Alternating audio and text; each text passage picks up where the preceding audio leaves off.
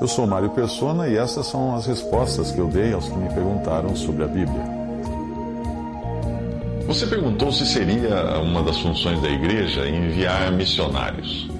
Bem, eu fiz uma busca na Bíblia e não encontrei a palavra missionário, porém encontrei as passagens que vou acrescentar mais adiante, que falam de diferentes pessoas que se dedicavam à obra do Senhor de diferentes maneiras.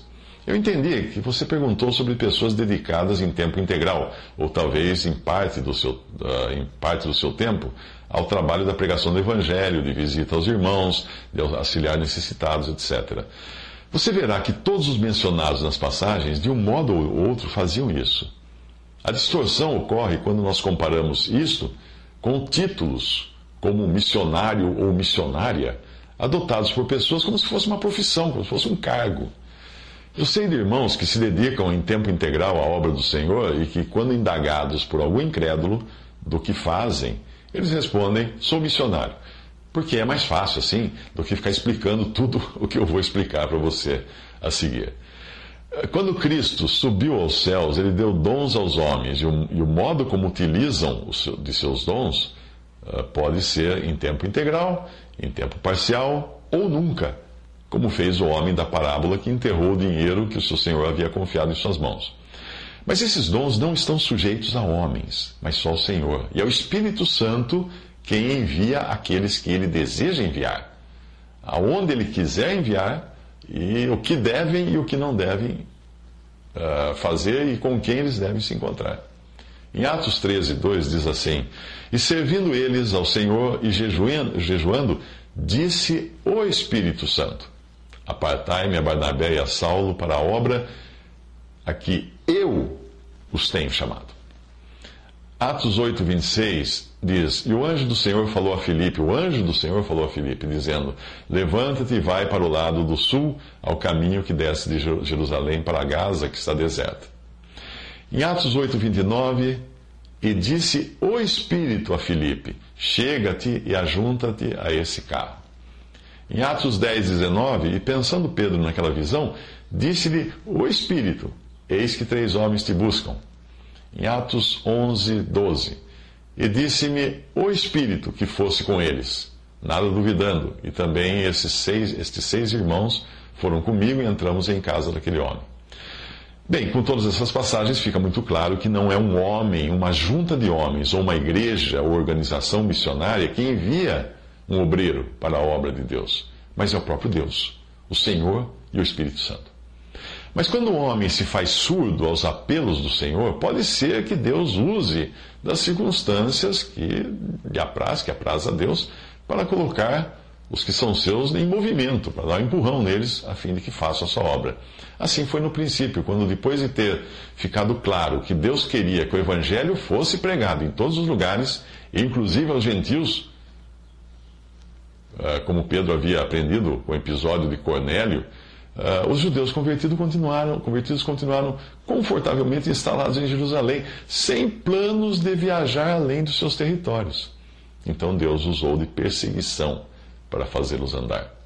Atos 11, 19 a 21 diz que os que foram dispersos pela perseguição que sucedeu por causa de Estevão Caminharam até a Fenícia, Chipre, Antioquia, não anunciando a ninguém a palavra, senão somente aos judeus. E havia entre eles alguns homens síprios e sirenenses, os quais, entrando em Antioquia, falaram aos gregos, ou gentios, anunciando o Senhor Jesus. E a mão do Senhor era com eles, e grande número creu e se converteu ao Senhor. Você talvez observe que no versículo seguinte, o versículo 22, diz que a notícia chegou a Jerusalém, e aí eles enviaram Barnabé a Antioquia Uh, mas Barnabé e Saulo já trabalhavam nesse sentido antes.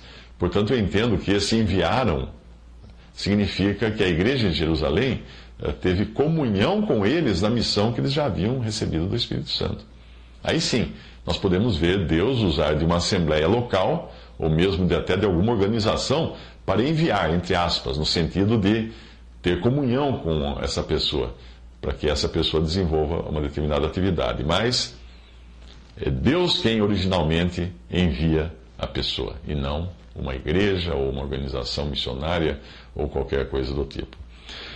Mas quando nós lemos o versículo em 1 Coríntios, nós vemos que nem mesmo o apóstolo Paulo com toda a influência que tinha, sabia uh, que, ele não, que, ele não devia, que não devia partir dele uma ordem para que um irmão saísse na obra.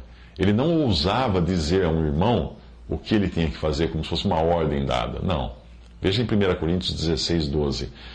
Ele escreve: Acerca do irmão Apolo, roguei-lhe muito que fosse com os irmãos ter convosco, mas na verdade não teve vontade de ir agora. Irá, porém, quando se lhe oferecer boa ocasião. Deixo você agora com as passagens que eu mencionei que mostram que todo cristão pode ser um missionário na esfera que Deus o coloca. Mas em nenhum momento um cristão sincero e conhecedor de onde vêm suas ordens e de onde vem o poder para trabalhar irá chamar-se a si mesmo de missionário, do mesmo modo como na vida secular alguém pode dizer de si: eu sou o doutor, ou professor, ou diretor, ou presidente. Nas coisas de Deus, nós sabemos que nada vem de nós. Nós não somos enviados por homens e nem devemos satisfação a homens quando o assunto são os dons. Mas estes, os homens, obviamente, podem ser utilizados em amor para nos nos encomendar, para no, ter comunhão conosco na, naquilo que Deus faz, naquilo que Deus nos envia. 1 Coríntios 15, 58. Veja essas passagens agora de pessoas que trabalhavam na obra de Deus.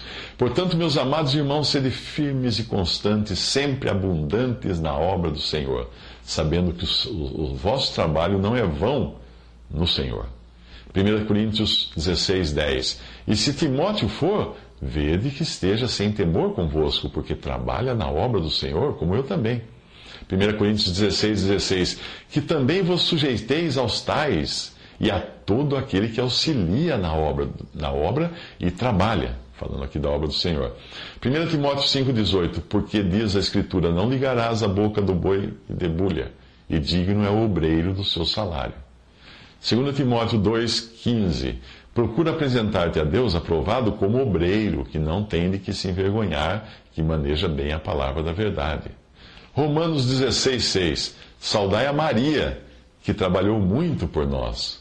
Era uma pessoa trabalhando na obra do Senhor. Uh, Romanos 16, 12. Saudai a Trifena e Trifosa, as quais trabalharam no Senhor. Saudai a amada Pérside, a qual muito trabalhou no Senhor. Eu pergunto, será que a Pérside se identificava com missionária Pérside, ou evangelista Pérside, ou alguma coisa assim, usando um título como se fosse um título honorífico? De jeito nenhum. Filipenses 4,3 Peço-te também a ti, meu verdadeiro companheiro, que ajude essas mulheres que trabalharam comigo no Evangelho, e com Clemente e com os outros cooperadores, cujos nomes estão no livro da vida. Romanos 16, 1. Recomendo-vos, pois, Febe, nossa irmã, a qual serve na igreja que está em Sencreia.